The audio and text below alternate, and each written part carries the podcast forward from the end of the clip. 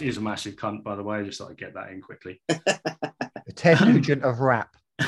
uh, yeah. Anyway, aside from that, uh, welcome to episode 27. Um, uh, and uh, this week, before we uh, go on, Holy Man finally gets his way with his fucking wrestling episode. Um, we've tried holding it off and holding it off, but unfortunately, we've had to give in um, because eventually he'll get his way.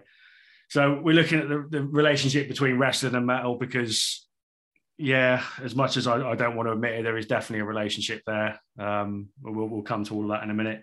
Um, but we couldn't let him have all of the um, all of the glory. So we we brought in we brought in an expert. So entering the ring for a special appearance, friend of the podcast, wrestling aficionado, uh, Gav Evans, longtime friend of Padre University friend. So it goes back a fair few years. Um, Gav, welcome to the podcast, and thank you Thank for coming on and giving us your much, knowledge. This is two hours of your life you're never going to get back. Right, if that's the case, I've already wasted 52 hours by listening to your other 26 episodes. Well, there you go.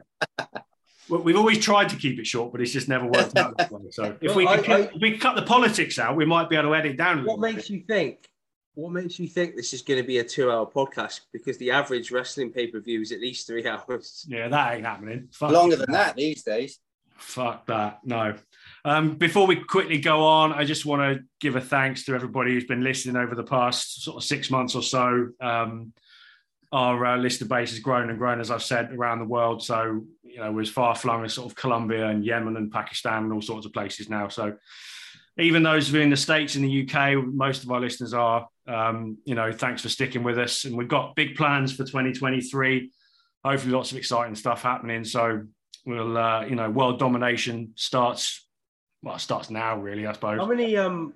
Anyway, moving on. Um, so, Gav, as your uh, guest on the show, um, what have you been listening to this week in preparation?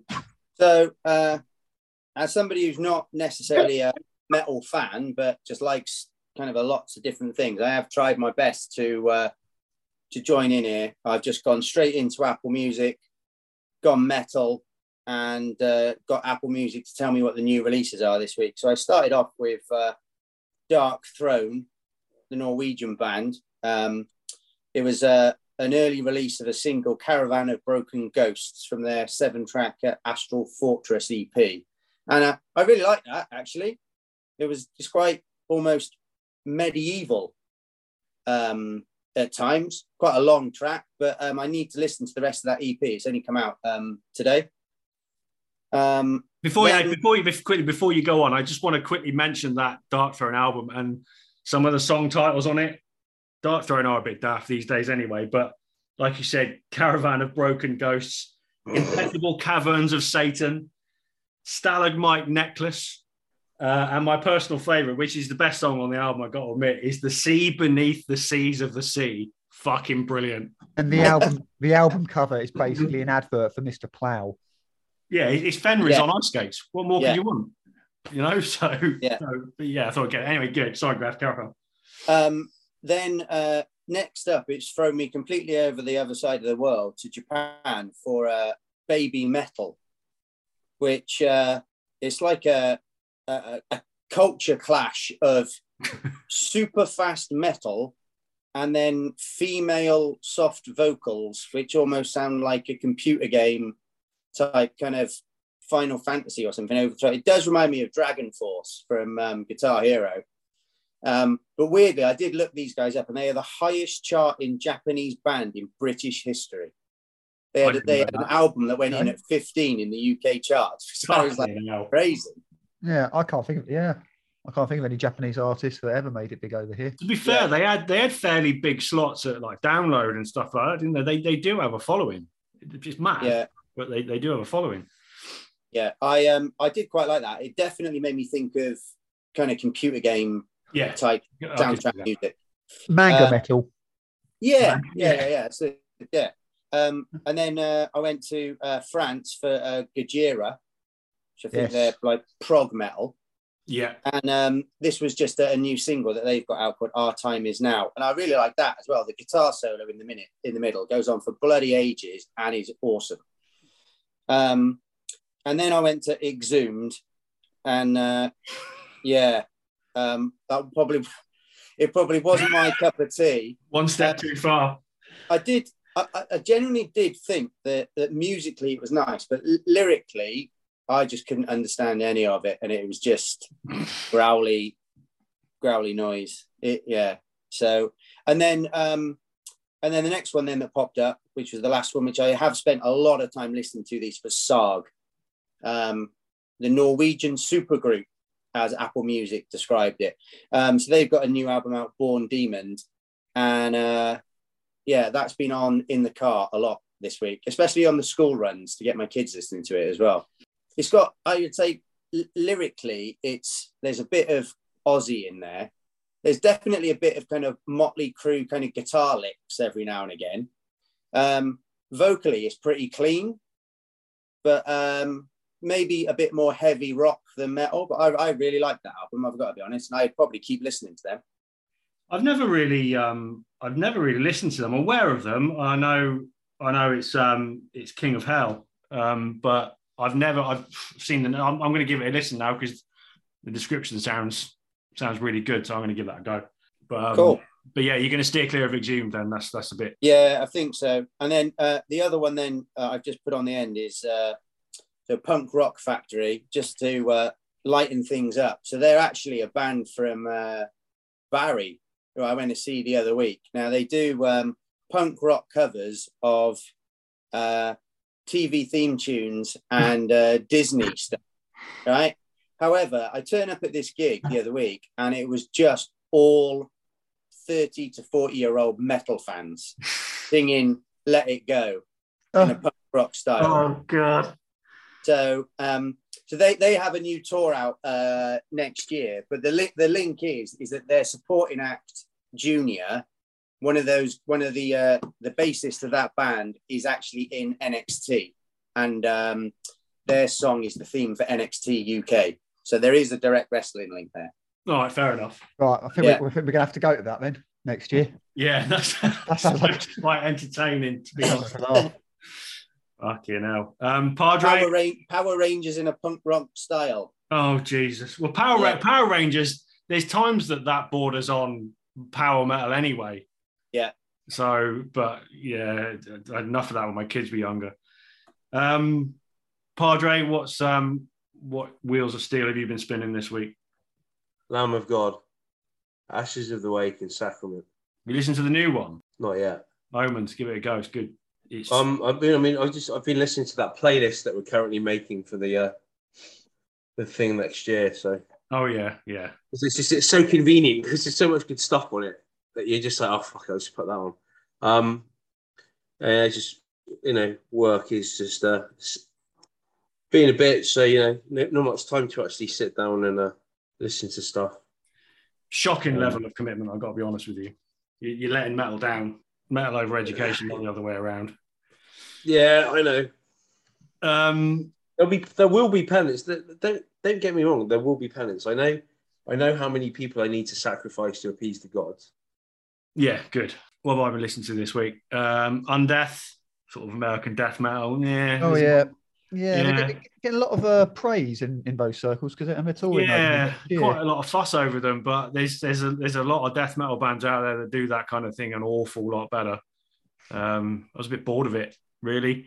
Yeah. Um, it was heavy all right. enough It was me. all right. Yeah, it was. You know, yeah. The only reason I, I listened to them was got I cropped up on social media. They were doing their first ever um, UK shows, and Celestial Sanctuary supporting, who are really good. Um, but yeah, it didn't really do it for me.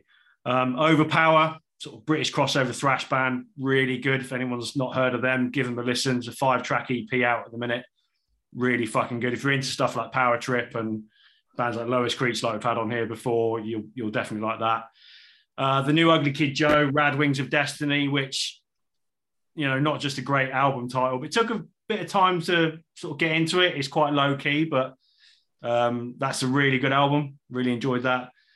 The new Ruby the Hatchet album, that's really good. Sort of bluesy rock, female vocals, we're into bands that sort of stuff like Blues Pills, that kind of thing. It's along those lines. Uh, and the new Architects album, which came out last Friday. And the reason I mentioned that is myself and Ant went to see Architects do a small club show in Brighton on Monday night um, at Chalk, so it's called, isn't it? Yeah, sure. Yeah, sort used, of. to be, used to be Horns. Yeah, so sort of 900 capacity venue, homecoming show, album release show kind of thing. So it was, you know, sort of small, hot, sweaty show. Um, it was good, wasn't it? It was a good Yeah. show. Intimate. Yeah, it was. It was. Um, it took a little, to, uh, you know, three or four songs to get going. I think for the crowd to get into it and and whatnot. But once it did get going, it it really fucking got going, didn't it? Yeah, I- I mean to be fair, they started off with a lot of newer stuff, which is probably Yeah. more familiar to me in all honesty. So I kind of kind of lost a bit of track as the um as the set went on. But there's enough stuff there that I was familiar with. But uh, yeah, I mean, it, I don't know, I don't know if it's just me, but it just didn't seem loud to begin with.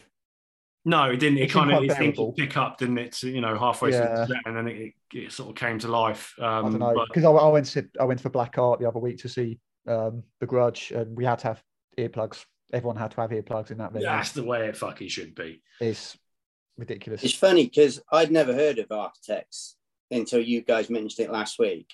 And then uh, I was on the train station at Cardiff Queen Street yesterday, and I turn around and there is a massive digital billboard, and it had Architects on it. Yeah, yeah. They've reached a Yeah. bit of a precipice. I think they're they're going to um they're going to explode. They're about to go on to. I mean, they play sort of eight to ten thousand capacity venues anyway, but they're about to go on an arena tour with Biffy Clyro. So I think tours like that are going to give them another sort of step towards, you know, they, they're going to be an arena band themselves pretty soon. I think they've definitely got that kind of presence about them. Mm. So you know, fair play to them. I hope they Yeah. do well. They've been around for a long, long time. They started off as like sort of almost tech death metal stroke hardcore, and they've kind of got more and more accessible as the years have gone on. Um, but I think they've turned into a into a really good band. The last Yeah. three or four albums have been excellent. So Yeah. I know, could have I could have done without the crowd chants of seagulls though. Yeah, fuck that. I almost started chanting Eagles just to be one of those. But, you know, I was driving, so I was sober. That probably stopped me doing it. Um, yeah, good show and uh, a good new album as well. To be fair, so fair play to him. Good luck, um, Andy. What about you? Um, yeah, I, I've been sort of listening to a fair bit of Architects as well, just because it's you know a bit of a new discovery for me. But yeah, you pretty much summed up my feelings there, so I'll keep digging in.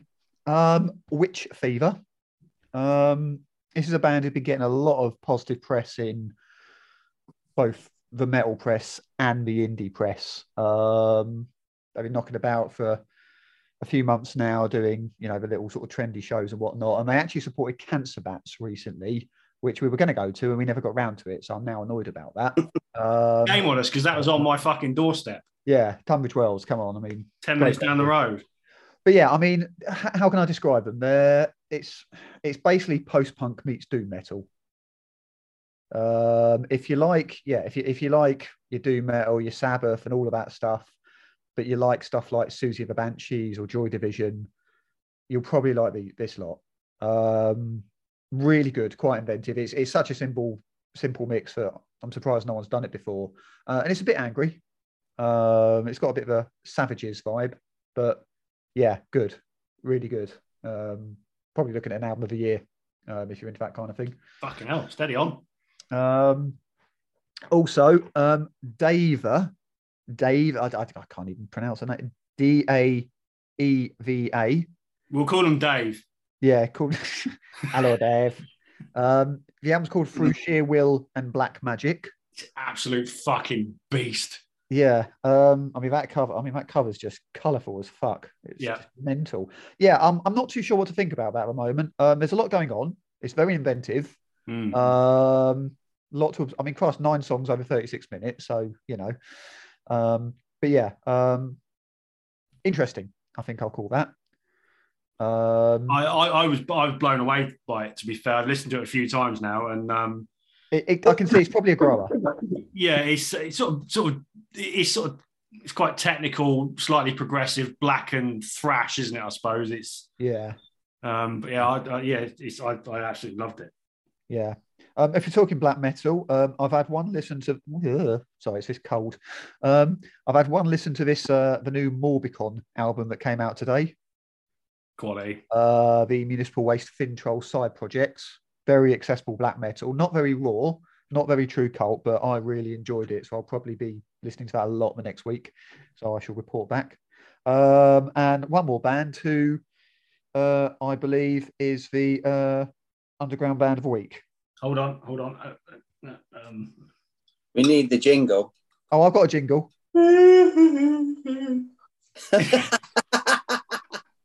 that was not the jingle. Oh dear. Yeah. Um, Um, right. Who is it? The underground band of the week is the mighty Raptore. So that's Raptor with a with an e on the end. They are Argentinian Spanish. They are on the wonderful Dying Victims Productions label, um, which is absolutely brimming with artists, um, and everyone needs to uh, check out. And quite simply, it's just old school, no nonsense, balls to the wall, heavy metal. Fuck. I've just loaded them That's up on Apple Music, and the picture is is outstanding. so Yeah. 80s. Yeah. It is so 80s. It is unreal. Yeah, the album came out a couple of months ago. It's called Black Fire. I mean, it's eight songs. I think it's not even quite half an hour, but it's yeah. I mean, if you like Enforcer, Wolf, The, the tash on the just one is absolutely unbelievable. yeah. There, there's no, I mean, there's no pretension here. I'm not even going to try and say they're a bit this, they're a bit that. It's just fucking heavy metal. That's it. Needs no pigeonhole. great. I have to listen yeah. to that. The picture Totally. sold me. The picture of the band has sold me. And like I say, Argentinian Spanish, the English What's the name of the album? Black Fire. Even that is proper metal. Yeah, it's a second album, That- that is uh, that's that's special. But yeah, And what's this other one here as well? 2016, Raging Fever. that's how I feel at the moment. That is um, that that's a pretty good album. Some pretty Okay. special facial hair going on, definitely. Yeah. Uh, Uh, Yeah, yeah, I'm, I'm all over that. I'm all over Yeah. that. It's like it, the, the one guy looks like if Brian May and Freddie Mercury actually had a baby. That's terrifying. trying to work out. Oh yeah, yeah, I can actually tell which guy that is. Actually, he actually actually he looks like the dude from The Princess Bride. He does. He does. Yeah, he does. Yeah, he's going to ask you about words that you don't know the meaning of. So. Patinkin. Sorry, Mandy Patinkin. that's the one. Yeah, Ooh, get you. All right, um, go check them out then. Yeah. I'm definitely going to just just like Gav said, just because of the picture.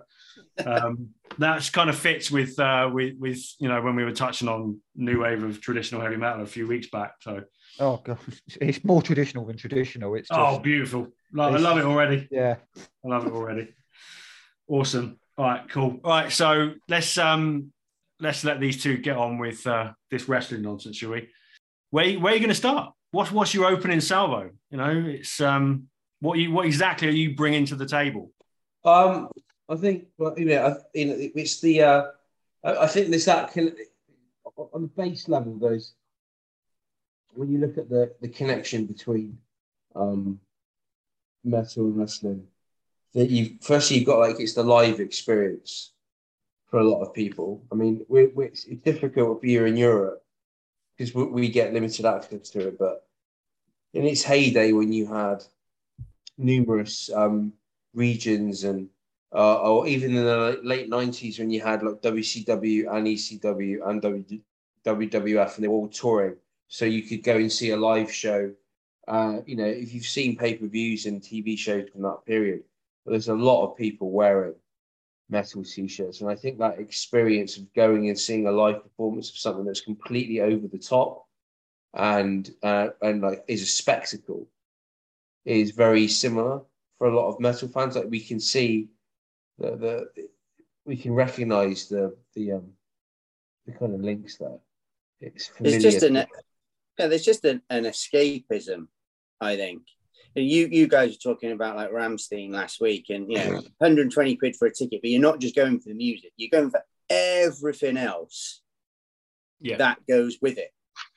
And um, you know, having the first ever stadium pay per view in Cardiff a couple of months back and being lucky enough to get tickets for that, you know, you, you think of that three and a half hour show and how much of it is actually wrestling. It's probably not that much, but the entrances, you know, the music, the atmosphere, the showmanship, everything else, the pyros, the fireworks, the stupid shit.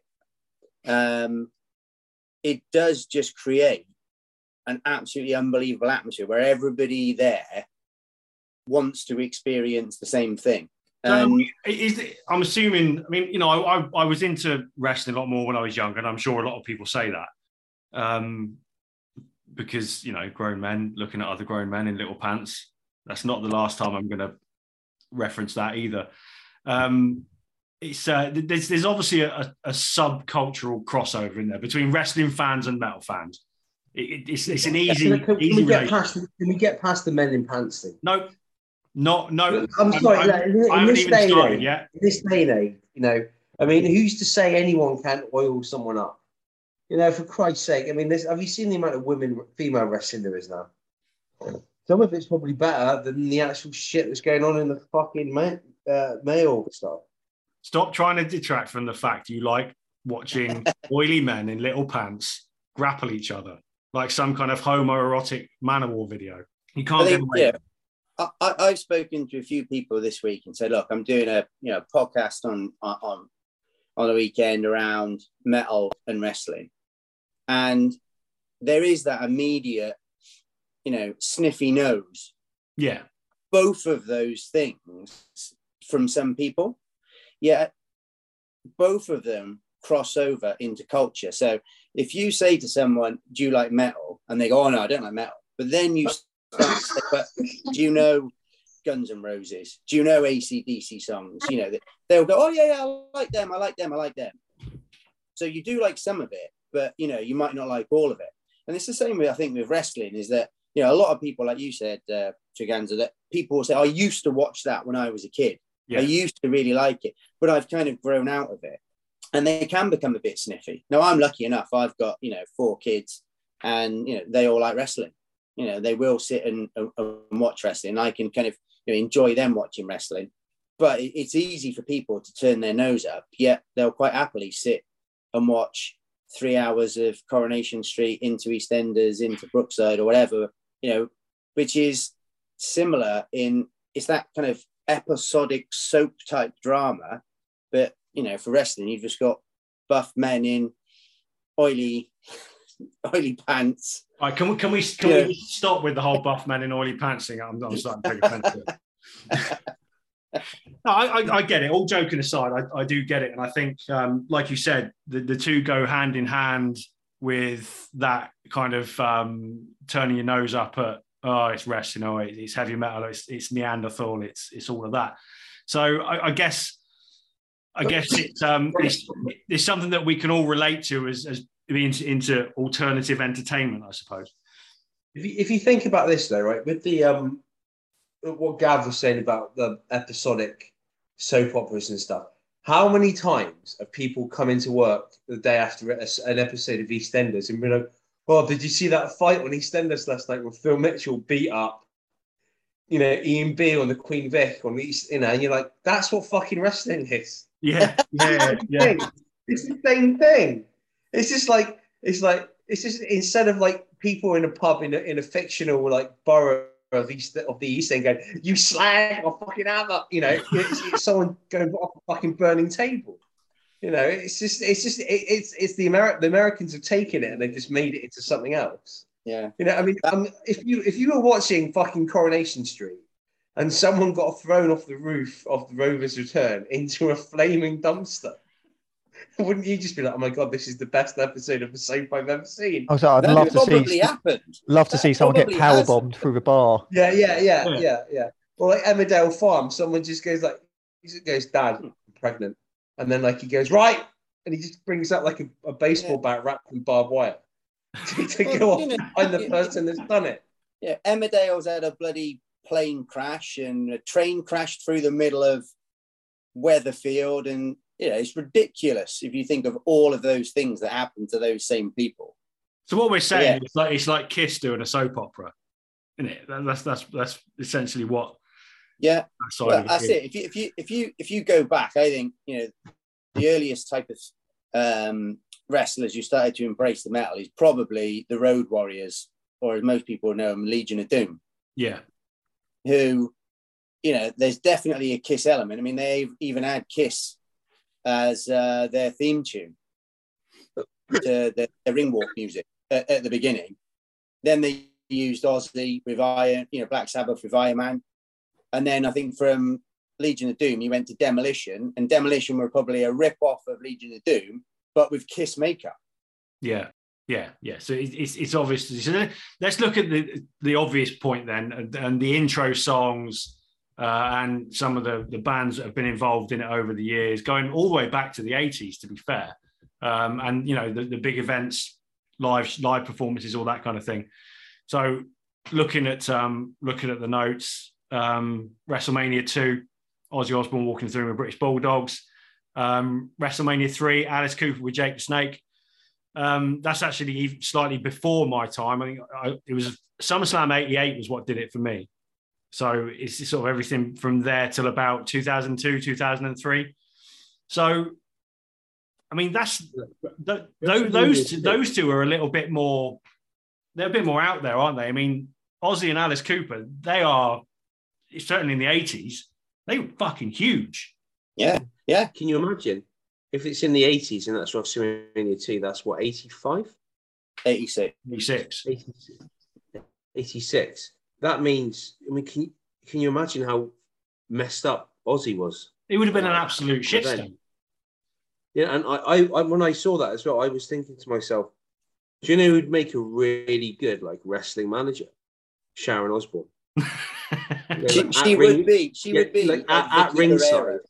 Yeah, like at ringside. Yeah, and then like she gets pulled in the ring, and someone's just like, "Do you know what? We've never forgiven you about Randy Rhoads," and they just like get the tables just put Sharon Osbourne through, like you know, put you know thumbtacks down, power bomber through it. Be like, you know, I'm, I'm, I'm sensing a I'm sensing a theme here with with the table. Well, like Simon Simon Cowell's like you know they're mm. talking to her, and Simon Cowell slips out from under the ring and just runs up behind her with like a flaming steel chair and just fucking levels over there. You know, I like yeah, WrestleMania though with that that turning point where you know, Vince McMahon has obviously thought it is still niche. Wrestling is still niche. How do I expand it and bring in celebrities to try to broaden broaden the appeal? I mean, they yeah, because like WrestleMania one, it was it was it wasn't just Cyndi Lauper and Muhammad Ali as the referee for the whole Hulk Hogan match. They had Andy Warhol there. And it was like raving about how because obviously how, how much of a pop culture phenomenon it was. And was it Mr. T was in the main event against Roddy Mr. Roddy yeah. yeah, yeah, with uh, Hulk Hogan, and that was all hype in Rocky Three. And uh, yeah, they've they've always, I mean, they've always tried to attract some uh, like kind of novelty appearance at that like WrestleMania, and it, it it's like, I mean, and again, it's like the link there is how how awesome has it been when you've been at gigs and something completely unexpected has happened, like for That's example, true. Donington, Donington oh my god, who's that on drums with Metallica? It's Dave Lombardo, and you're yeah. like, this is awesome. Yeah. Um, like you know, it, how great would it be that like someone a band walks out on stage and goes, "Oh, we've got one of our mates backstage. He said he wants to come on and just play with us for a bit." It's so and so. I, like, I can yeah. I can beat that story though, Padre. At Camp Bestival a couple of years ago, Rick Astley was playing, right? And uh, who came out on the drums? Mary fucking Berry. what? The baker? Yeah. No, Mary yeah. Berry, the fucking plumber. Who else is it going to be? I don't know. I mean, that, right, that's can... a surprise that I never expected, and I probably never want to see again, to be honest. I've heard she's a massive Slayer fan, so. Yeah.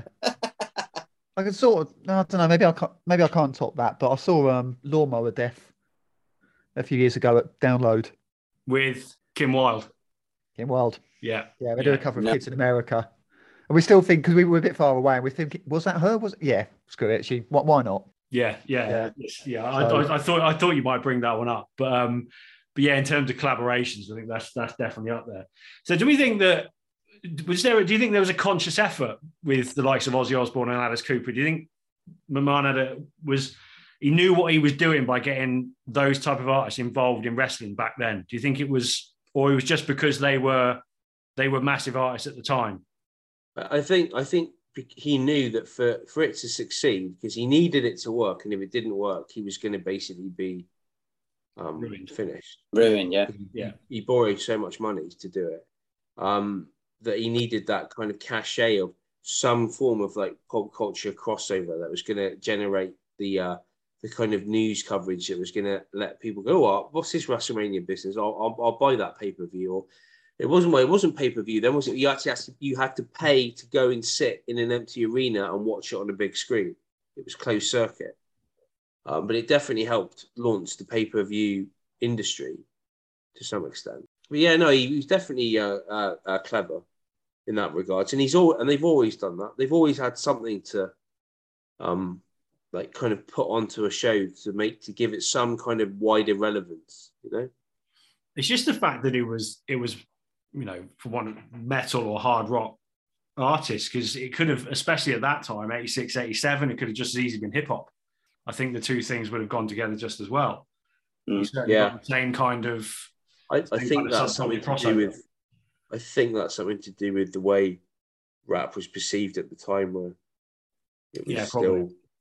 And you know, the, the the wrestling business is at that time was not the most um colourful of businesses, if you get my drift. yeah It's yeah prob- Very problem is the white there's going to be a lot of wrestling fans in parts of the USA that are not open to black culture. yeah i would imagine yeah, Yeah. certainly in the 80s that would have been the case yeah you, you deep south and that where i can imagine We- there is even, um, a even strong to some wrestling extent, e- e- even to some extent in the nineties, because there was a tag team called the was it was it Public Enemy uh, in Smoky Mountain. It was New Jack and or the Gangsters. They were called the Gangsters, and they were. It was a very small um, uh, regional promotion called Smoky Mountain Wrestling. It was set up by uh, Cornette. What's his name?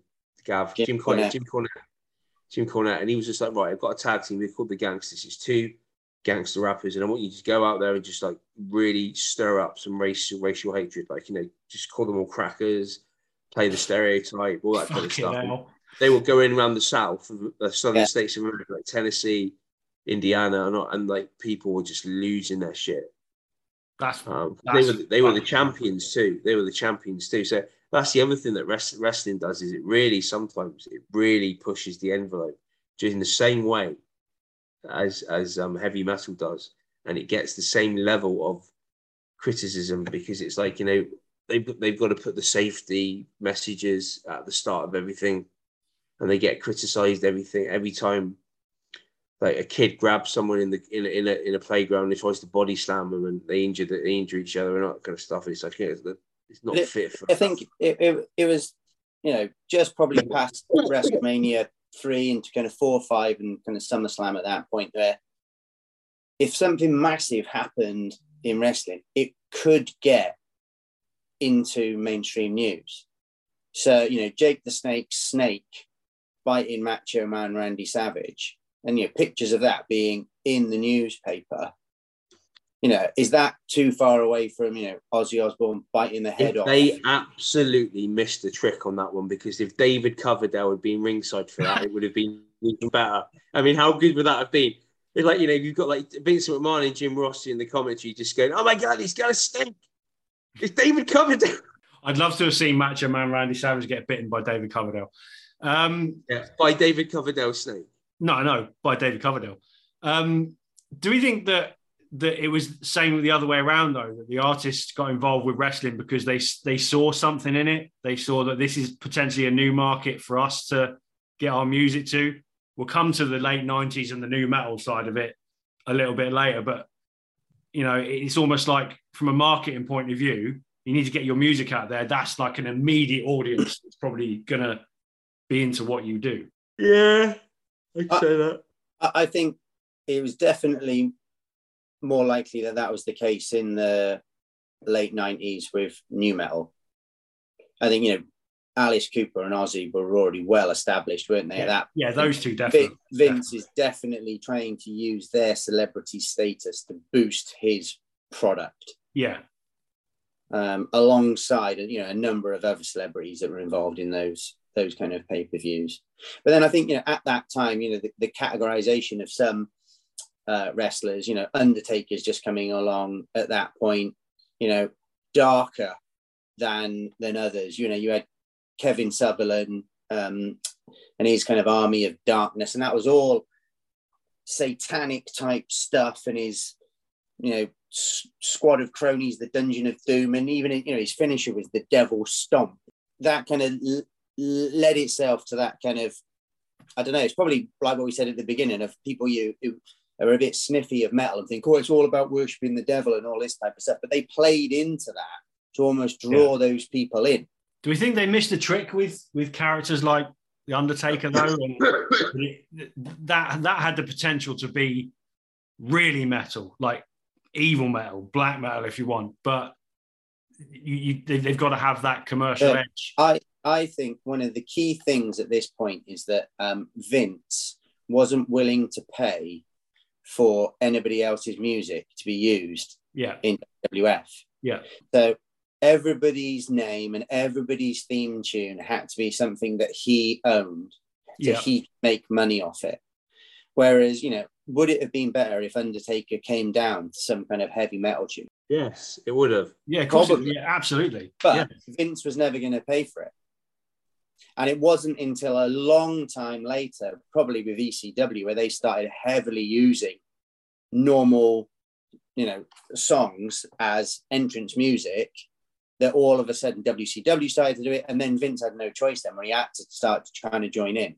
we'll come back to ECW a little bit later. We'll- we'll stick with WWE for the minute because that's obviously where it's um where it's its biggest. So going into the nineties then and into the sort of mid and then late nineties, um, you had the the WWE Attitude Era. When how, when did that sort of run? That was late nineties, wasn't it? 97. Yeah. Yeah. So this this is when this is when a lot of the nu metal started to sort of come into wrestling a lot more than it was. Yeah, because you had um basically they, they you had the whole um Degeneration X thing, which was Yeah. Triple H and Shawn Michaels and Chyna that the the, the Yeah, I remember Chyna. body. Yeah, and uh, that went that went up to about that incarnation went up to um, WrestleMania 14, and then obviously that's when you get Austin. That's when it really kicks off. Yeah. I think Austin was like the most that that one year before he really injured his neck Yeah. when he was really flying. Think he made more. I think he made about 11 million dollars in a year off wrestling. I think he made just as much as that in merch because of, of the T-shirt, the Austin 316 shirt. Um, and uh, it, it was absolutely flying then because you'd had an upturn in the economy too.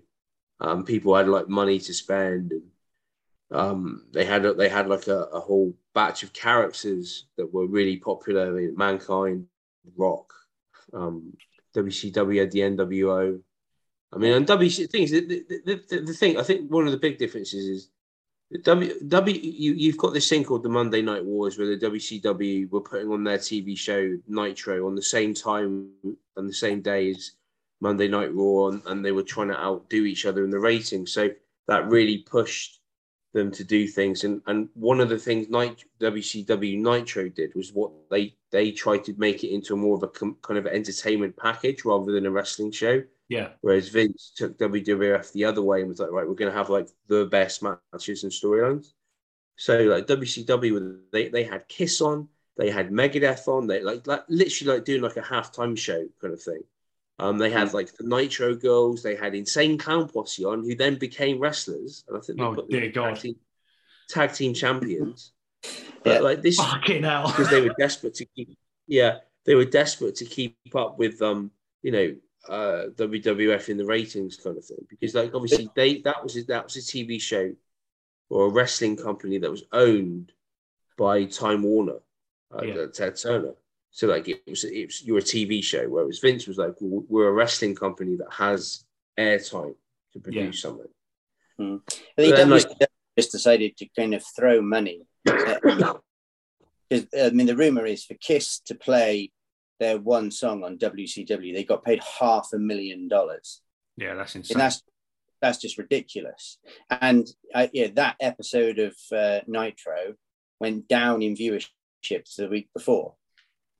but it was probably more um, the advertising revenue is certainly on American TV. If if advertisers know that Kiss are going to be performing on that show, they're gonna they're gonna sell more advertising space. So, you know, I, I Yeah. could see you, you can see the the sort of marketing reasons for it, it does make sense. Yeah, Um, you mentioned merchandise as well. That's that's that's a valid one across the two across the two things because obviously obviously metal merchandise and, and wrestling merchandise very very similar.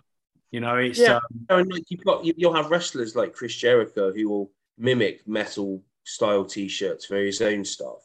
yeah and uh, the, the presentation. I mean, if we just talk about, I mean, we can get to Chris Jericho at one point because obviously he is he is a metal fan himself. He's got his own band. He's probably the one that really embodies the crossover because like the way he his character, the way he presents him, the the package, it's very much you can say what that guy listens to Iron Maiden. He listens to. Yeah, Chris Jericho, true metal. So we'll come to him in a minute. But I'm not letting you get away with the nu metal bit yet because why? Why? Why was nu metal so prominent with wrestling? I know we're talking the late '90s here, so nu metal was at its absolute peak, but it didn't. It didn't have think- to this way. Why? Why think- did it? think- why did it happen? I think if you look at the look at look at that Netflix documentary, the one on, on Woodstock '99, yeah. Yeah. and you look at the people in the crowd that that demographic, um, 18 to 30, um, frat boy, that's what they were going for, right? And what was popular with that demographic at the time? It was nu metal. Yeah. If um, if Chas and Dave had been popular with that demographic, Vince would probably have used it. You know, it's like it, it's um. or I'd if love to see that. Girls- Yeah. if, if you know Yeah. if, if if the Spice Girls were popular with that, if they were the most popular thing with the demographic, if that demographic in America, I guarantee you, at some point he would have put two and two together, and WrestleMania 17's main song would have been, you know, I tell you what, Spice I want, what I really, really want. You know, it's like, Those I- I- cunts could have gone through a table as well. yeah, I'm imagining Vince McMahon coming to the ring shouting, There's more rabbit than Sainsbury's. But what I would would have been pay funny- good money to see that. I remember. I remember. Is it WrestleMania 17, which is I think still probably say that it's their best WrestleMania, and I think it's one with the biggest buy rate too, or it, it had it, one of the biggest buy rates in terms of pay per view. But like there was that there was that first was it the, the hardcore match where Big Show, Kane, and Raven are, ch- are are chasing each other around It lasted Yeah. virtually the in whole Astrodome pay-per-view, the golf cart. Can Yeah. you just imagine if you like Yeah. the, the, the image in your head of like the Spice Girls being chased around the Houston Astrodome by the Big Show, and then like, yeah, and then like thrown like through um a, a plexiglass window or something. That's Just one of like- my um that that that hardcore match is actually one of my all time favorite wrestling matches because it, it, it did went on for virtually the whole pay per view, didn't it? It just kept on cutting That- back that to. WrestleMania It was genius. is, is absolutely superb. I, I think the, the demographic piece of Padre is, is spot on in it, is because you've had ECW, you know, in kind of 95, 96, that's crossed over into WWE. You're getting this more, you know, the table matches, the ladder matches, you know, Hell in a Cell, there's, you know, more blood, etc. And your demographic's gone up. And then they have literally just gone, right, what is culturally out there at the minute, nu metal, and then they've just honed in on Limp Bizkit, who were having their, you know, big five minutes to fame, and they've used them to, you know, and they they've both ridden each other's coattails to probably the most money that they ever earned for That's- that, Why didn't they? singular If, event. if, if that's the case, though, why didn't they get Limp Bizkit to play the damn event? I mean, I'm glad they didn't because they got Motorhead instead.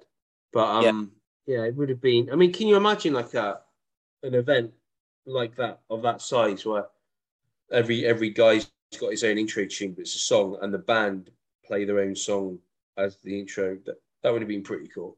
That that that would have Yeah. been, but then unfortunately, it would have been bands like fucking Saliva and POD and fucking Kid Yeah. Rock and, and shit like that. So I mean, I, I really don't want to see like I don't know, fucking Albert and Test coming down to like "Here Comes the Boom" by POD some, some crap, some crap like that. I mean, that's the other thing. I mean, I mean, they did, they really did. Um, once they did the WrestleMania, uh, so the okay, so basically the nu metal thing really starts. It's before two thousand and one. The, the, the theme tune to Monday Night Raw was the uh, Union Underground across the nation, and they're Yeah, a crappy yeah. nu metal. Band. Yeah. Um, but that's the start of it, and then you s- it's like you've got characters on there called like the headbangers who were like you know kind of Mosh and thrash. yeah, Mosh and Thrash, the headbangers. Like, I mean, absolute like wearing like Pantera t-shirts and Metallica t-shirts. And a kilt. And, um, and Kill, yeah. And then, you know, in ECW, Rob Van Dam had Walk by Pantera as his Yeah. theme tune. Um, I mean, fair play to ECW. I mean, they they let their guys do it properly. Like Sandman came down to the ring to enter Sandman. Just Yeah. incredible. Had the best entrance music. Fingers, snap your neck. But yeah, the, the Sandman, when they did One Night Stand, um, yeah, in the Philadelphia Bingo Hall on WWE pay per view, he came out in the crowd, and you can't even see it on the WWE network because they've overdubbed it with a different song because of Vince. But if you watch it on YouTube, the crowd go fucking mental as Yeah. soon as Enter the Sandman kicked in. And um, I've heard Mick Foley talk about it and others, and they said that to be in that place at that point when that music hit is one of the just the biggest noises and crowd reaction they have ever seen. It's like proper goosebumps moment. Yeah. Yeah. Yeah. I suppose On at that time you've got you've you've got wrestling at its you know sports entertainment absolute peak, and you've got one of the Yeah. biggest heavy metal bands in the world, and those two things come together, crossing over the two you know two very similar Yeah. subcultures, it's going to explode, and Yeah. you know. So yeah, I I, I do get that, but I, I did like that about ECW. We'll touch on them quickly because, like I said, Prong with you know snap your finger, snap your neck, Pantera, Metallica and and the whole sort of um, more DIY and hardcore style that ECW had, it felt more metal. It felt more hardcore. Not you know not the, the wrestling, but hardcore the music. It had that kind of feel, and I think that for me is where the two things meet more so than WWF. Yeah, I, I'd agree. You know, you, you you look back and you look at you know Ravens coming out to come out and play from the Offspring and and smashing Tommy Dreamer in the balls with a kendo stick. Yeah, That's the type of stuff that where we were at that age, we were probably at the perfect age. In fact, we're probably we're just starting drinking. We can get access to watch ECW, and it is the most crazy shit you've ever seen yeah, people being thrown off balconies and flaming tables and thumbtacks and you know all of this stuff but somehow even that real hardcore wrestling which is, is almost like your death metal of, me- of, metal eked its way into normality in the wrestling business where you know you got, you've got mick foley getting thrown off the top of a fucking hell in a cell and you genuinely think that he's dead. You genuinely think that he is dead. See, going back in in '98, there was a um, ECW compilation CD released called ECW Extreme Music. I'm, I'm sure you're familiar with it. Is that the one with Sandman front? Uh, yeah, Sandman's on the front with, Yeah. with with a fag hanging out of his mouth. So on that, you had bands like White Zombie, Kilgore, Megadeth, Bruce Dickinson, Motorhead, Yeah. Anthrax, Monster Magnet. You know, it was that was a, a real, you know, a, a solid lineup of, of artists that that got involved in that. And yeah, that that cover is just ECW all over. For anyone, if, I don't know if you can see it, but if if you can't, Yeah, that's it. Yeah. yeah, it's um, yeah, Yeah, wrapped in but barbed the- wire. That's That looks that's like what, that that's looks, what I want from my from from metal and wrestling crossing over. So that that- looks like a okay. character from um, Auf Wiedersehen Pet. that would have made a good wrestler. Jimmy Nail. Yeah, yeah, I'll be all over Like that. that that death match type environment is still out there, but it's you know, when Vince made the decision to go to that kind of PG 13, it almost kind of just went underground again. Yeah, and you've got your likes of you know GCW and and, and that type of death match stuff, which you know some of it is insane. I don't know if any of you see, have seen the um, David Arquette documentary, where it, I've seen it. I'm aware of it. I've heard Right. it. it is yeah. an amazing, amazing film, and you know it shows him. You know he's having a real bad time with kind of mental health. Gets back into kind of the wrestling after his WCW um, bits and pieces. You know, and he ends up having this death match, and it is just insane, absolutely insane stuff. Probably too far, or maybe I'm just too old now to appreciate, you know, that type of stuff. But yeah, crazy. But that's that's that's where the two things cross over just right for me when it just pushes the extreme and that's that's when it worked. Yeah. And that's that's that was my issue with with nu metal and WWF, WWE in the late nineties, early two thousand, when it was just a bit safe, and it shouldn't have been. Yeah, that's you know, it. If you if you go back to the start of the Attitude Era, you ended up with Ministry of Darkness with the Undertaker. You had the Acolytes, uh, Bradshaw and Faarooq. You had Gangrel. You know, Vampire Teeth coming up through the fra- flames Edge and Christian, you know, kidnapping Stephanie, which I know that's one of Padre's absolute favourite bits. Yeah, they, they, they, strap on on a, on a one of Undertaker's like crucifixes, and the, the, for real, it's like on in the middle of the ring, he, he's about to uh, sacrifice her to the higher power, and Austin comes down, and it's just like. And like this is when Undertaker was wasn't coming out with like the hat and everything. He was in like a full on robe, like he'd gone like you know dark cult leader. Yeah. And um, you know that, and that you know even stuff like the, the the buried alive matches where they just bury someone alive. It's so metal. It's like um. But that's, uh, that's what I mean about about missing a trick with the music though, because that is all yeah, that that yeah. whole all yeah. that pomp and circumstance is very very metal. There's no doubt about that. And yeah. It's, it's just like I said, too safe. That was that was why I had a problem with with that whole mix of, of metal and wrestling. If, if you look, I mean, this is this is going to make you feel physically nauseous, but there was that you, you mentioned that um ECW music, yeah. Well, then there was a there was um a thing called uh, uh WWF Forcible Entry, which was released in 2002. It's a compilation album. Listen to some of the people on this uh, The Game, performed by Drowning Pool. But it was written by Jim Johnston and Lemmy Kilmister. Legs, performed by Kid Rock. That's a rip off of the um, ZZ Top song. Yeah, yeah. Disturbed, Creed, Limp Bizkit, Rolling, Rob Stop, Rob Zombie, Never Gonna Stop, One of a Kind, Breaking Point. Oh, that's Rob Van Dam. Beautiful People, Marilyn Manson, Union Underground, Sevendust, Saliva, Monster Magnet, that's fair enough. Neurotica, Cypress Hill, Dope, Finger Eleven, Boy Hits Car. I mean, that's a pretty piss poor album. I mean, if you actually went out and bought that, no wonder people were using Napster. why would you pay for that? But but just again to the point earlier, any one of those bands, right? They're sitting at home, they get a phone call from somebody at WWF, WWE, and say, have you got a song that we can use at WrestleMania as our theme song? And we'll pay you this. They're going to go, well, fuck yeah. Yeah. You know, now, you know, with um, My Way, Limp Bizkit, WrestleMania 17, right? People that I talk to will remember that that song is from WrestleMania 17 before they remember that it's Limp Bizkit that sing the song. Yeah Yeah, that is probably that stone cold rock uh, matchup, the whole montage before the video, that is probably the best ever pre match montage ever. And it just happens to be that it's Limp Bizkit. But it doesn't really matter that it is Limp Bizkit because that My Way song just perfectly goes with that video. I think for me, the, uh, you know, just playing devil's advocate a little bit, I suppose.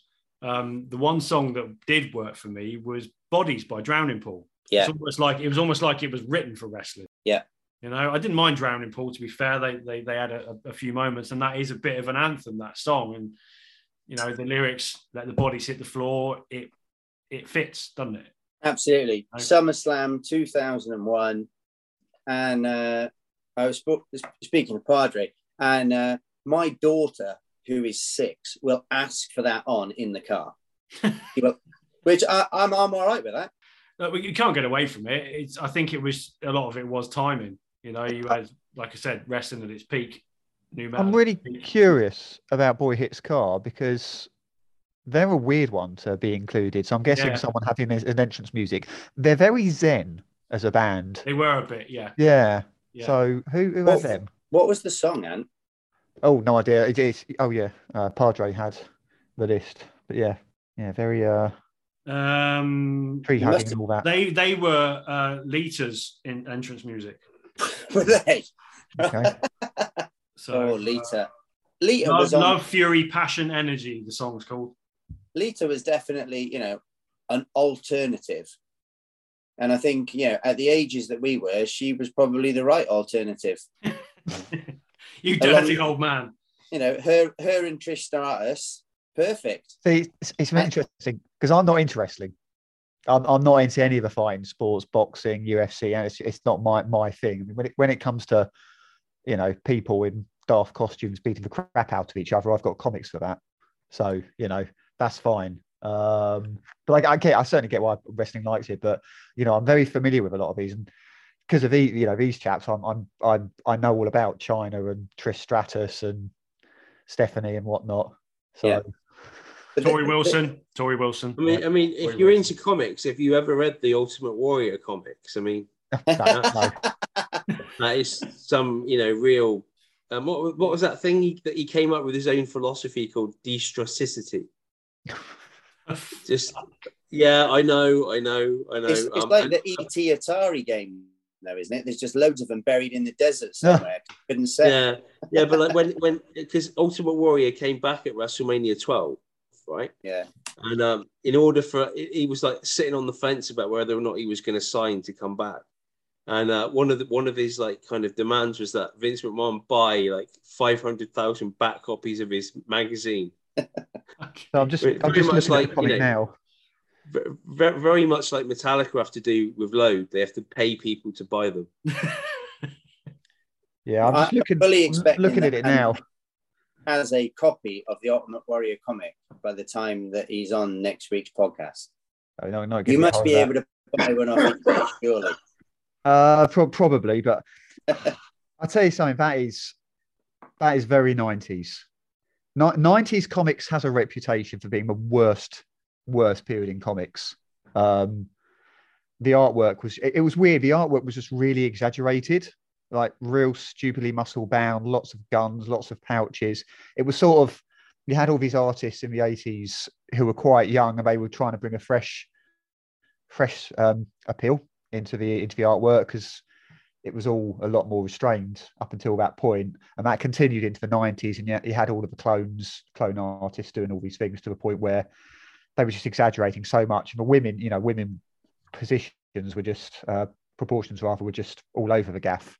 Um, so yeah, I'm just looking at this cover now, and it's yeah, I mean, yeah, he, he looks like a superhero and a wrestler. Um, I think I might recognise the artist actually there, but um, yeah, I mean that's not that's it's Ultimate Creations of a company.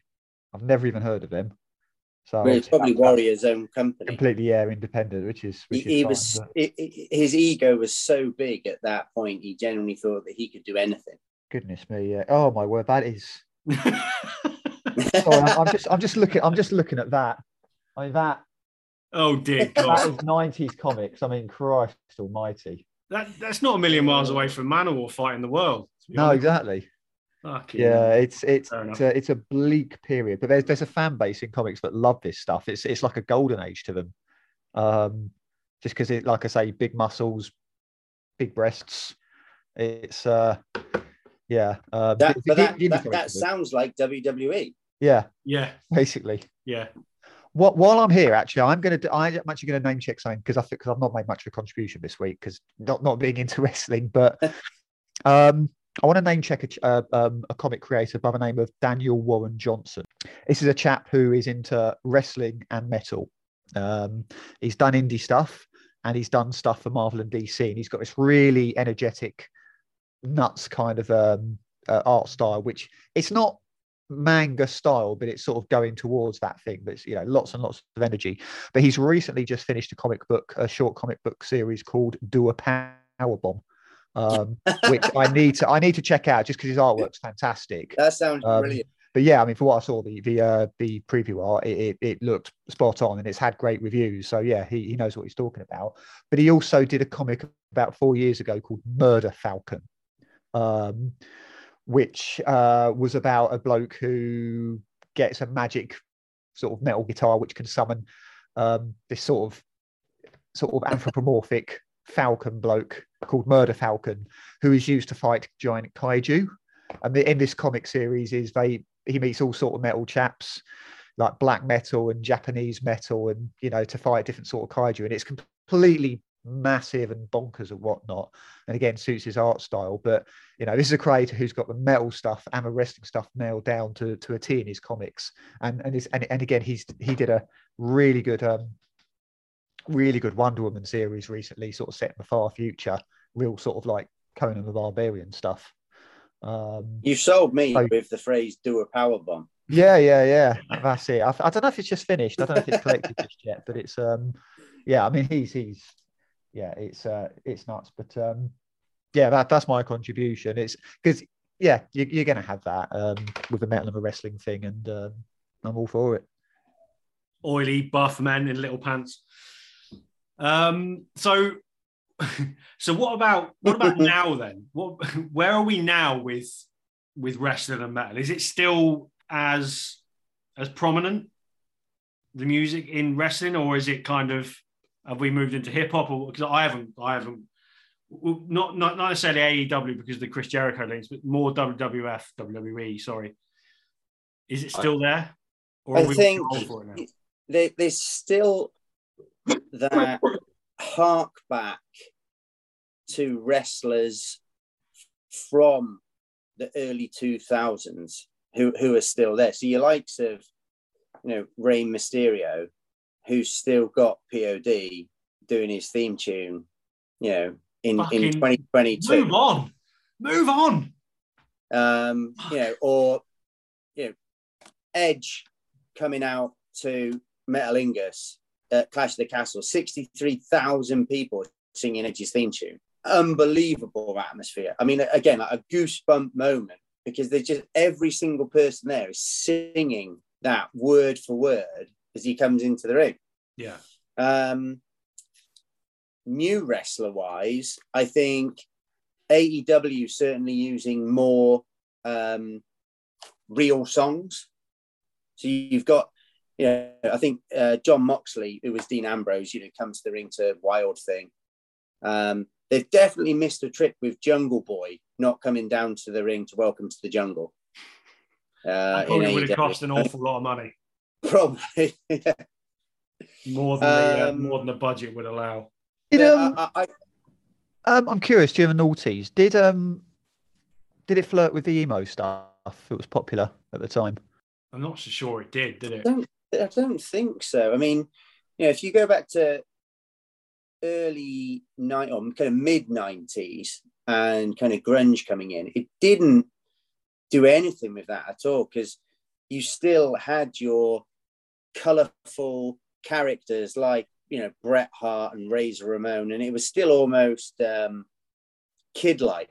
And it seemed to just you know grunge seemed to kind of pass it by. And then even then when it, it almost kind of bypassed everything until you got to nu metal no. you know, and then you know you i mean how the hell they got away with using um crack addict by limp bizkit for wrestlemania 19 theme tune i've absolutely no no idea but you know even going past that you know like you said you know you've still got Rey mysterio using pod Kid Rock kept on popping up time and time again with Undertaker's theme tune and whatnot, but I don't really remember them using anything. Before you go uh, on, before you go on any further, we need to stop at Kid Rock because why the fuck? why the fuck did a Undertaker go down that whole American badass route? Didn't work for me. And why the fuck did he use Kid Rock's music? That is unforgivable. I I, I agree 100%. Shocking. The only decent thing that the American Badass gave was the last ride power bomb. Apart from that, whole characterization of it was just dog shit. I think the Undertaker going to that in uh, turning into that American Badass character. He, you know, he came back from a, a long time out with an injury, and apparently he wanted to freshen up his character and stuff like that. Well, for me, I, the first time I saw it, I thought this is just like when Metallica cut their hair and released Load. I mean, it's it's they're gonna they're gonna go back to their original thing anyway. And lo and behold, by 2004, WrestleMania 25, I think, no 20, WrestleMania 20, he was back as the uh, the dead man, and yeah, I mean that was pretty cool though. Like when they've had the things with like um Undertaker and, and like the, the lightning bolts hit the coffin and the coffin blows up and bursts into flames, and then the druids bring him back down in the coffin with the yeah with the, the flaming torches and stuff. I mean, again, it's like you know that you've got that happening. Why aren't you having at least yeah. just even if, even if you're not going to use their music, just just at least get Ihsahn from Emperor in the fucking crowd. you know, like just he might be clutching. But it, it, it's almost you know Jason Voorhees type Friday the Thirteenth type stuff there, then isn't it? With you know, in bringing him back to life and whatnot. And I, I, I agree. You know, they have missed the trick where they just gave him the same theme tune that he had years ago. Yeah, it, yeah, it just yeah. like I said, massively unforgivable. Um, yeah. But on, on the other side think, of the coin, sorry, go on. No, go on. Finish. I, I was just going to say, probably the the only other stuff in the kind of the new new world is um, Corey Taylor is weirdly best friends with Baron Corbin, who's a wrestler in um, WWE. The Labour politician, isn't he? Or was. and um, Corey did provide All Out of Life, which was the NXT theme. So you know that's probably the most up to date metal link that I'm a I'm aware of, apart from Mr. Jericho. Well, like yeah, we'll we'll we'll come to AEW. I want to talk about um, CM Punk for a minute because um, obviously he always had the, the, the crosses on the backs of his hands, the, the straight edge symbols as, as, we know them, and, and he was big into hardcore punk. I've, I've heard him talk about bands like Minor Threat, um, you know, State of Alert, Ian MacKaye stuff, Fugazi, all that kind of stuff. I find it odd that that that never kind of came into things a little bit more. But this this is what like what I was saying earlier about the the commercial viability of it. You know, CM Punk is all into his straight edge hardcore and all that kind of thing, but there's no commercial appeal to that. And I don't think a lot of those those sorts of bands would want to necessarily associate themselves with wrestling. I think you're right. Promotion. Okay, but think about think about the reasoning. If if you're Vince McMahon and what goes through your head, you're thinking right. If you know the because te- the, the champion and I use that in inverted commas, is like the kind of spokesperson for the company almost. It's like that person is going to be able to draw people in and get them to buy tickets or pay for pay per views. And um, also, they're the figurehead. So when you've gone through um, numerous accusations of rampant steroid use, when you've got you know wrestlers dying in the in their 30s and their early 40s from yeah having such a crap lifestyle and then you can say, well, no, because our champion's straight edge. He doesn't drink, he doesn't smoke, he doesn't do steroids, he doesn't do anything. Look, he's even got the tattoos on his hand. It's like he lives the life. There is some utility to that for the company from a public relations point of view.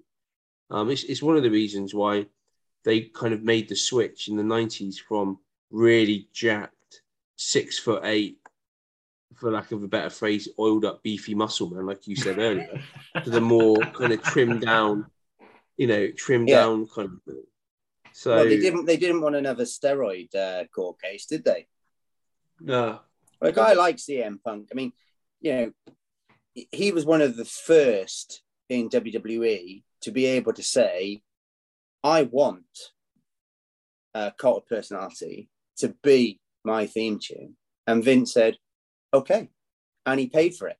Yeah. And, you know, that song is as closely associated with CM Punk as anything and that's good because again, that's that's crossing another stereotype. You know, Living Colour are, are they're, they're a, they're a black band, so it's yeah, it, it, I think that that that works for me. I, I really can't imagine Ian MacKaye. No. Be, being involved in wrestling. No, this is what I mean. They just someone like that would wouldn't. it would just he he would definitely turn his nose up at the thought yeah. of being involved in wrestling. Mainly because they'd say we're going to pay you more than five dollars because you've earned more than five dollars. yeah, he wouldn't have that. He wouldn't have that. Um, but yeah, you know, like I said, there's, there's an opportunity there to to to use CM Punk's lifestyle and, and his music taste, but they obviously didn't take the opportunity. So, which is a bit of a shame. But you know, it is what it is. Not that I'd um, not that I think Ian MacKaye should have too much of a voice because he's a bit irritating and a bit pretentious and a bit of a dick. So yeah, let's let's let's keep him quiet. But someone could have learned something from him. So you know. So going off on on a bit of a tangent then. Um, before we talk about AEW and Chris Jericho, I believe there is something called the Most Metal Athlete Award. Someone tell me something about that. I couldn't believe this when I uh, started to do do some research. So yeah, there is an award called the Most Metal Athlete. So Triple H won it in 2013, and I think um, most of that is off the back of his association with Lemmy. Yeah, and Lemmy doing several of his theme tunes, the whole kind of DX thing.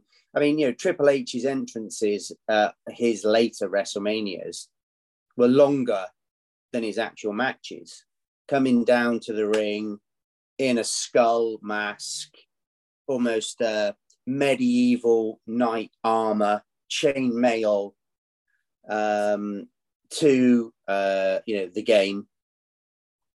Uh, so he won it in 2013, and then um, Baron Corbin won it in 2016, which I'm assuming is associated with his link with being best mates with Corey Taylor. Now I don't know who gives out that award or how you uh, or who else has won it outs- outside of the wrestling world, but um, yeah, there is such a thing. You couldn't do that in football. the most metal footballer, The most metal footballer. Terry Butcher. He- Yeah, he was mates with uh, Steve Harris, wasn't he? Yeah, yeah, Yeah. a big Maiden fan. So yeah, yeah. I, no one else. But, but there are some. I mean, you got Jeff Hanneman, uh, not Jeff Hanneman, uh, Marcus Hahnemann. Marcus Hahnemann. Yeah, that's Yeah, it. he was Well, metal with, that, with that name, I mean, you're going to be. You're Well, yeah, exactly. you know, aren't you? Um, David De Gea apparently is a metal fan. yeah, yeah. Another one. Um, and there's Is it probably- Luka Modric? I think.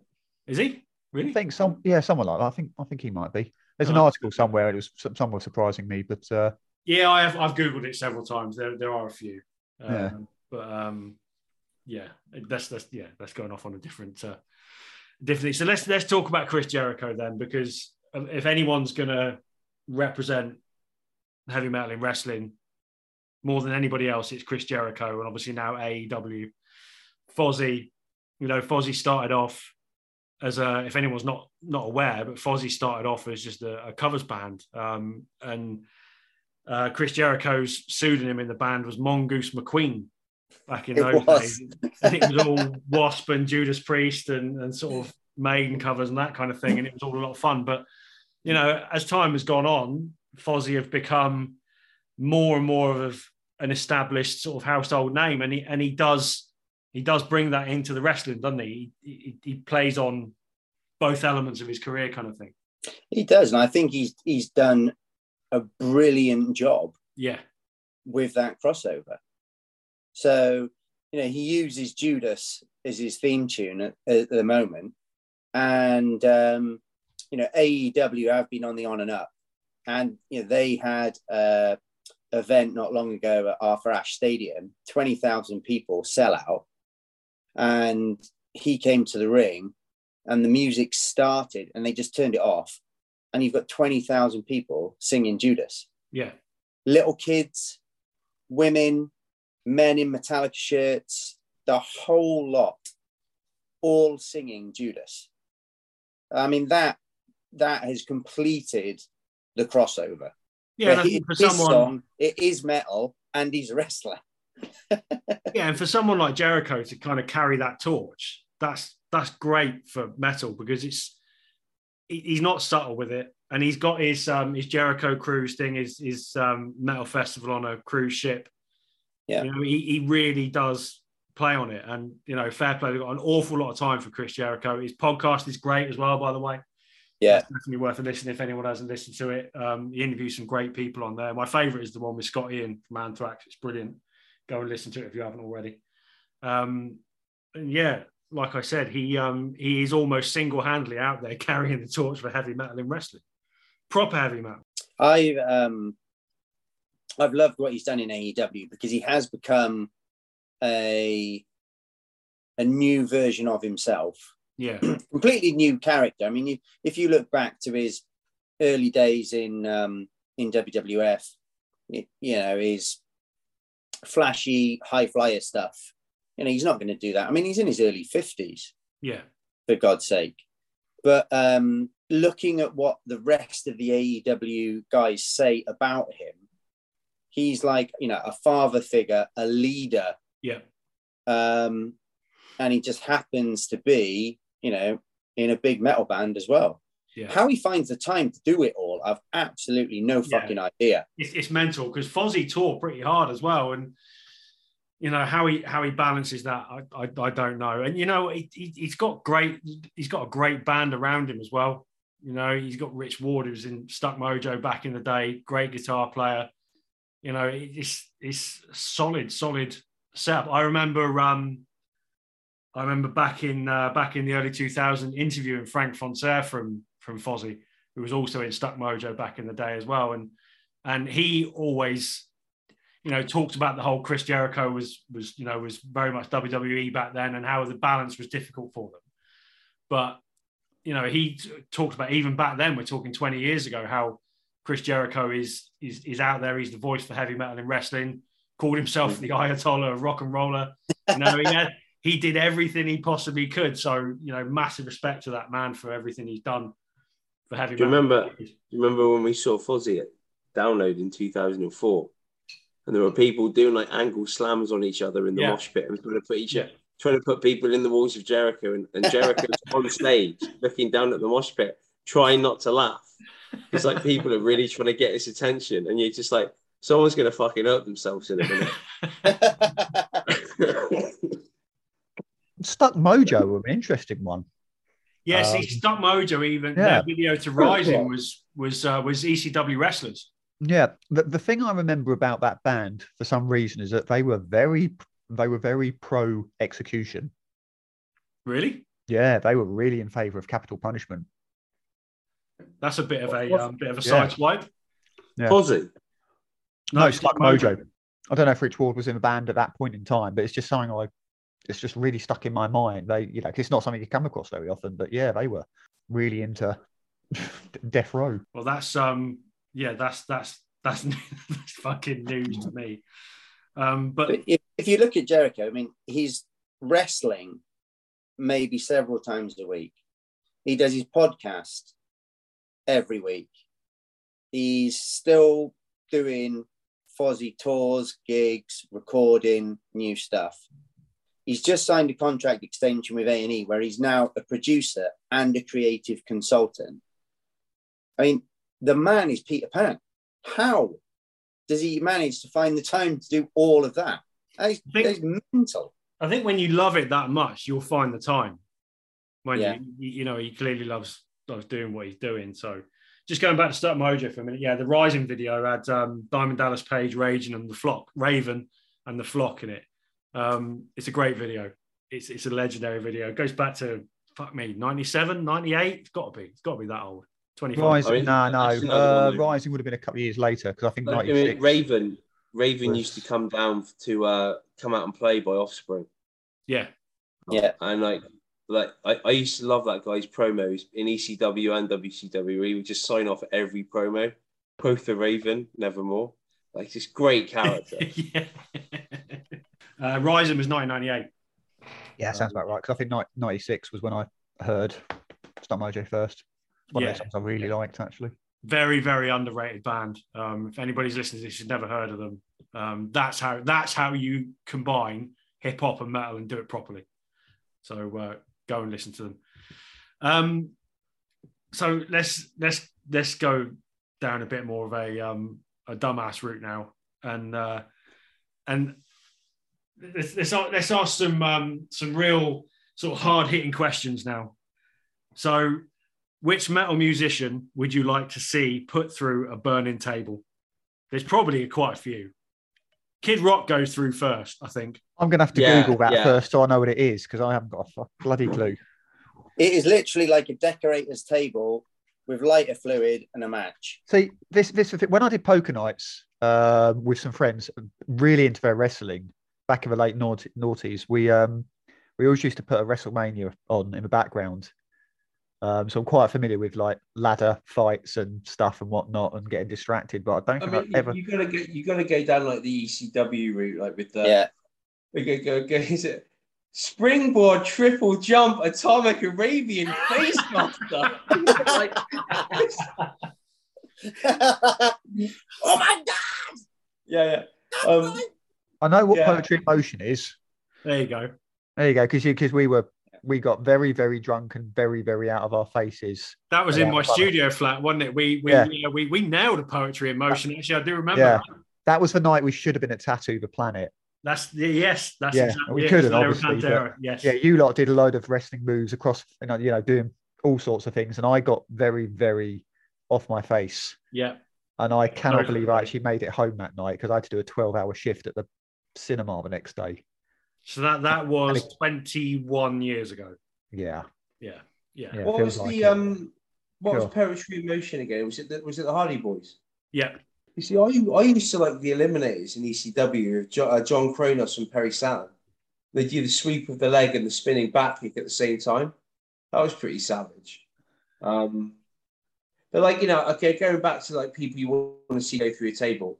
I mean, I'm sorry, I've got to put Ulrich in there, Lars Ulrich and Uh, Bob Rock. yeah. Lars and Bob Rock, you know. Um, uh, who else? Uh, Durst, he's got to go through. Um, Pod, the entire band.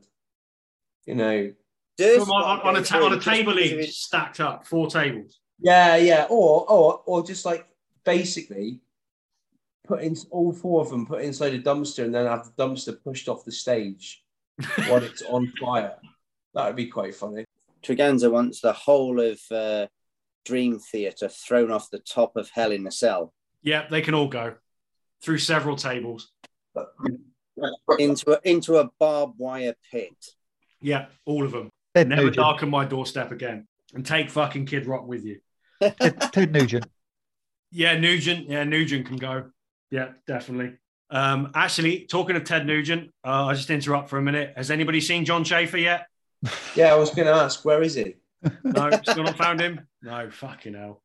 I'll um, I'll give Nuge a ring later, see if he's seen him. Well, he might he might set up an account on Twitter.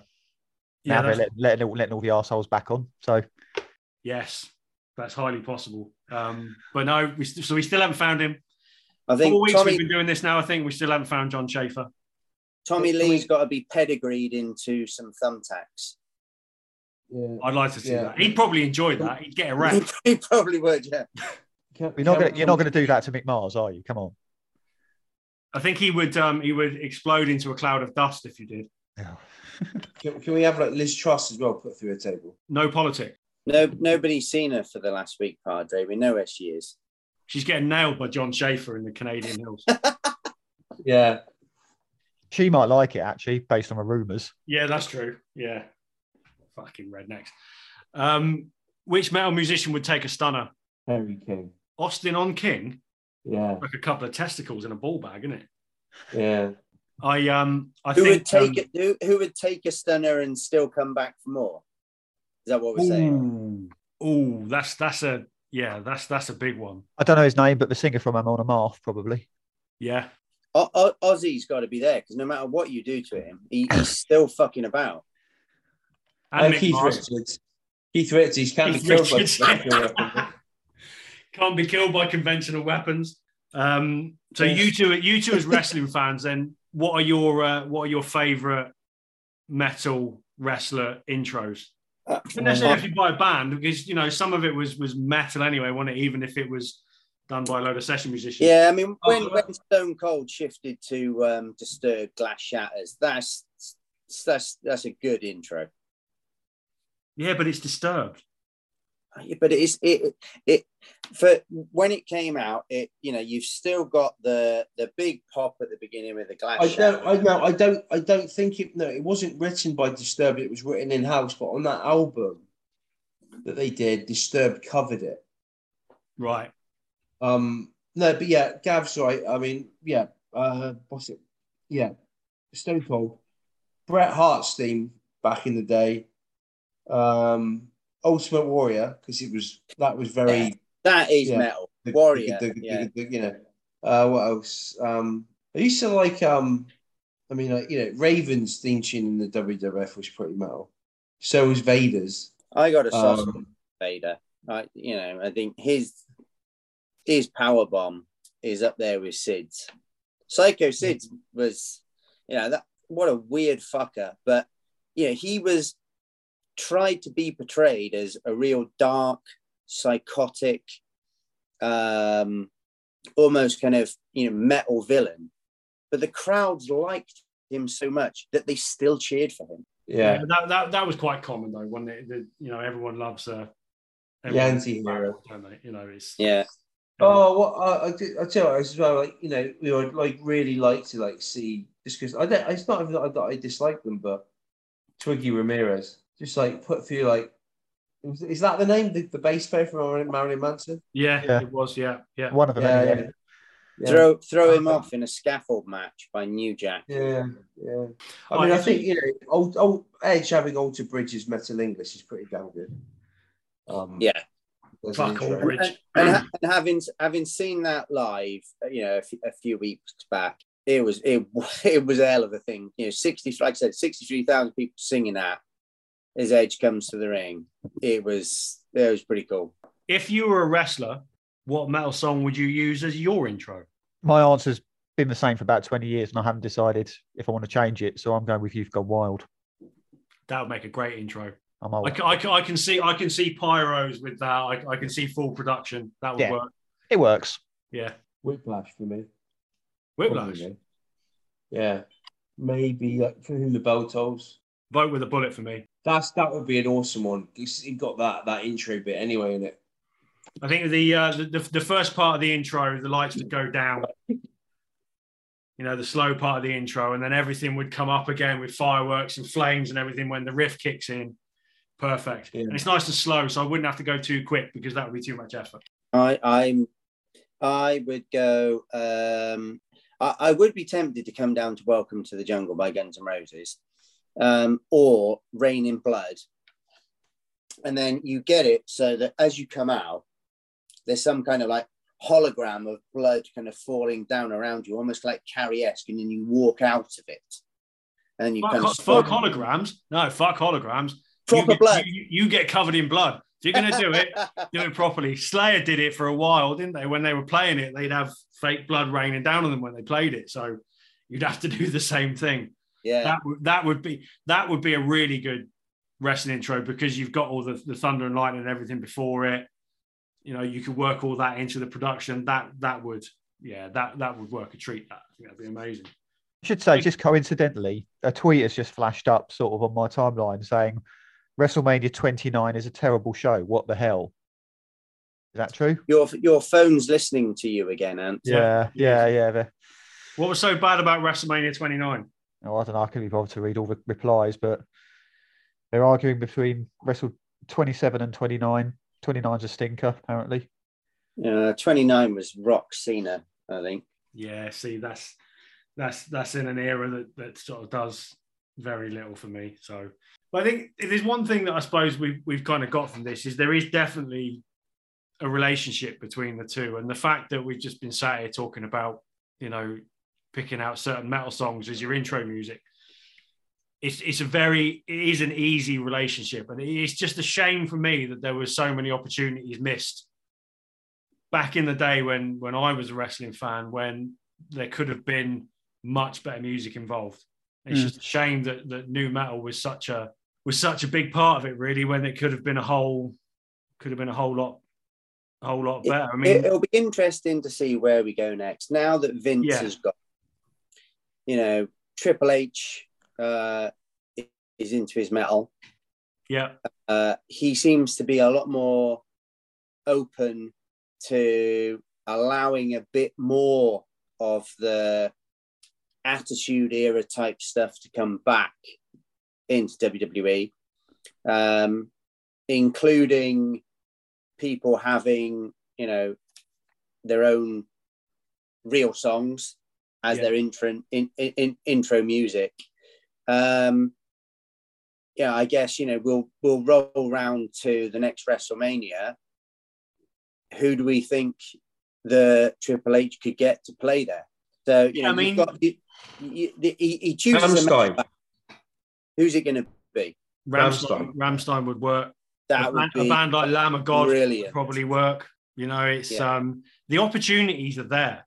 There's no doubt about that. The opportunities are there. And you know what? If there was more metal involved, I'd probably watch it, you know, and um it's like I said, it, it, it is a massive opportunity, but it's just so um Vince McMahon is uh has he retired or has he done something wrong?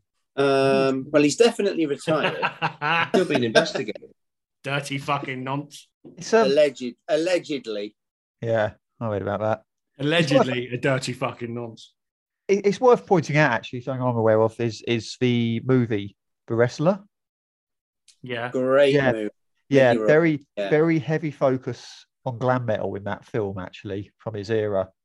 Um, they use a lot of like Motley Crue and Ratt, stuff like that. That was part of the But that, that, that. that must have going back to the 80s in wrestling when it when it started to become sports entertainment in inverted commas. Um, hair metal should have been a huge part of that because Mm. they all kind of looked the part, didn't Well, they? look at the They- they looked like they came from hair metal bands. Yeah, look at the Rockers. Marty Jannetty, Shawn Michaels. Yeah, They could have been from a hair metal band. Yeah. Easily. Bret Hart, another, all of them could have been, all of them. Yeah. So again, it's it's opportunities missed from my point of view, anyway. You know, but and and at the time, mid to late eighties, hair metal, cock rock, whatever you want to call it, was at its absolute peak, certainly commercially. Mm. So why didn't you know? Why didn't they? Why didn't they? I don't. know. It could have come down to money. Who knows? Who knows? But like I said, there is there is definitely a relationship between the two. Um, we're all metal fans. Three of us have been wrestling fans, still are wrestling fans, whatever. So it does kind of go hand in hand. And and Gav, like you said, hopefully going forward, you know, it'd be nice to see some some bands get some exposure. Maybe, you know, if, if they're going to bring, if someone like Triple H brings metal more into wrestling, that some some more underground bands might get an opportunity to do some theme tunes or whatever. Yeah. you know, a good way to get to get exposure and, and bring in new fans. You know, in the age we're living in with with streaming music and that kind of thing, it's anything that you can get gets your music out there, and wrestling could be the perfect platform. Certainly in the states. Yeah, and you know, if the the pay per view in uh, the UK this year proved anything, is that they could come over here and do that pay per view in a different location in the UK every year, and they would, you know, have 60, 70,000 people. You know, you look at what they're doing in in Saudi Arabia, where they they, they have one out there, you know, every year. Um, even if they took the UK one into Europe and have it in different places in in Europe, you're just expanding that wrestling base Yeah. over and over and over again. And um, you know, sticking a band in and you know making it that whole kind of sports entertainment element, and it's not just about the wrestling. Um, I mean, you know, at the at the Cardiff and the the Cardiff event, you know, they made a big thing about Tyson Fury being there, and fair play to him. He stuck around afterwards. He was in the ring, talking. Um, you know, he sung a song. Um, It's cross promotion, isn't it? abs- absolutely, yeah. Cross promotion, yeah. You know, you had Leon Edwards there, was there from the UFC in the front row. They Yeah. made sure he was shown. He, even Bret Hart was there, um, weirdly, and um, uh, Bulldog's sister, British Bulldog sister, was there as well, just to kind of capitalize on the whole kind of 1992 SummerSlam. You know, that was the last time that they did a stadium event in in, in the UK Yeah. you know, just celebrities dotted around the ring where the camera can just pan round and go, look, there's Yeah. Bret Hart, you know, there's Tyson Fury, there's Leon Edwards. Uh, and again, that still goes all the way back to the early days of WrestleMania where, you know, Ozzy comes down, pissed out of his face with the Bulldogs. You, you suggesting that Ozzy Osbourne had a drink problem? Maybe. Yeah.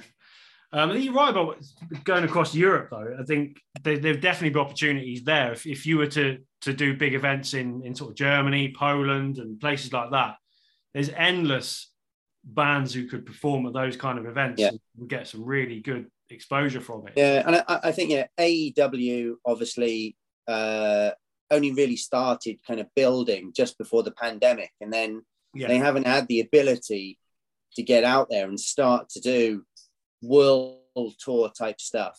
And um, if AEW gets to a point where they can come to the the UK and do a pay per view over here, uh, yeah, and, and Chris Jericho's part of that, you've even got more chance then, I think, of Yeah. you know maybe some local UK metal getting involved in uh, in AEW. Yeah, and, and why not? Why not? Like I said, Jericho's flying the flag. So if, if people Yeah. can ride off his coattails, then fuck me. If you were given the opportunity as, a, as an up and coming band, you would do it, wouldn't you? you? You would never say no to that, Oh, you, you, yeah, definitely. you know? So, yeah. All right. That was fun. Gav, thanks for uh, for coming on and giving us uh, an insight. You've actually, you've actually sort of convinced me that, you know, I, I was a little bit narrow minded towards this and, and, you know, buff man in little pants covered in oil. but um, but the the the, uh, the relationship is is really strong, and um, you know, hopefully it sort of carries on. So But isn't isn't buff men in little pants covered in oil just Accept basically, yeah, yeah, or Manowar? You know, it's a tag team. You mean we could have had a tag team called London Leather Boys? and the uh, their finishers just got balls to the wall. Balls to the wall. you would submit by having testicles ground on your face. Yeah. Fucking hell. like like Mm. like Rikishi stink face, but the other way round. But with testicles, yes. the tea bag. Uh, and on that note, um, that's that. Uh, next week, next week, what are we doing next week? Uh, Norway. Norway next week. So, Well, I've, uh, I've spent a week listening to half of Norway's uh, metal music, so I'm well in already. well, yeah, it's, it's Oh. um, it's, We- it's right, you need- next week. You need to listen to Deathcrush by Mayhem. There you go. Oh no, don't listen. To Right. I'll stick it on the list. If you want to, if you want to listen to what Norway has to offer from a positive point of view, don't listen to Mayhem, please. I, I, I, I, sort of- I, I sort of plead with you, don't, don't listen to Mayhem. Don't give them the time of day. Um, but yeah, so we're, we're doing, um, we're doing Norway next week. Uh, hopefully, we'll have a guest if he's available. Um, we shall see. Uh, but that'll be fun because we've we've been dying to sort of rant on about Norway for a while. So it's a massive subject to cover. God knows what we'll do with it, but um, we won't just talk about Fenriz ice skating on the cover of the new Darkthrone album. So yeah, listening next week for that. And uh, thanks for listening this week, Gav. Thanks for coming on. Thanks very much, guys. Really enjoyed it. Really And, enjoyed it. uh, Hopefully, um, hopefully this hasn't ruined your life, and you know you might come on again. Maybe. Uh, Yeah. To everyone else, Yeah, we'll um, yeah. we'll see you next week. Thanks for listening. Thanks, guys.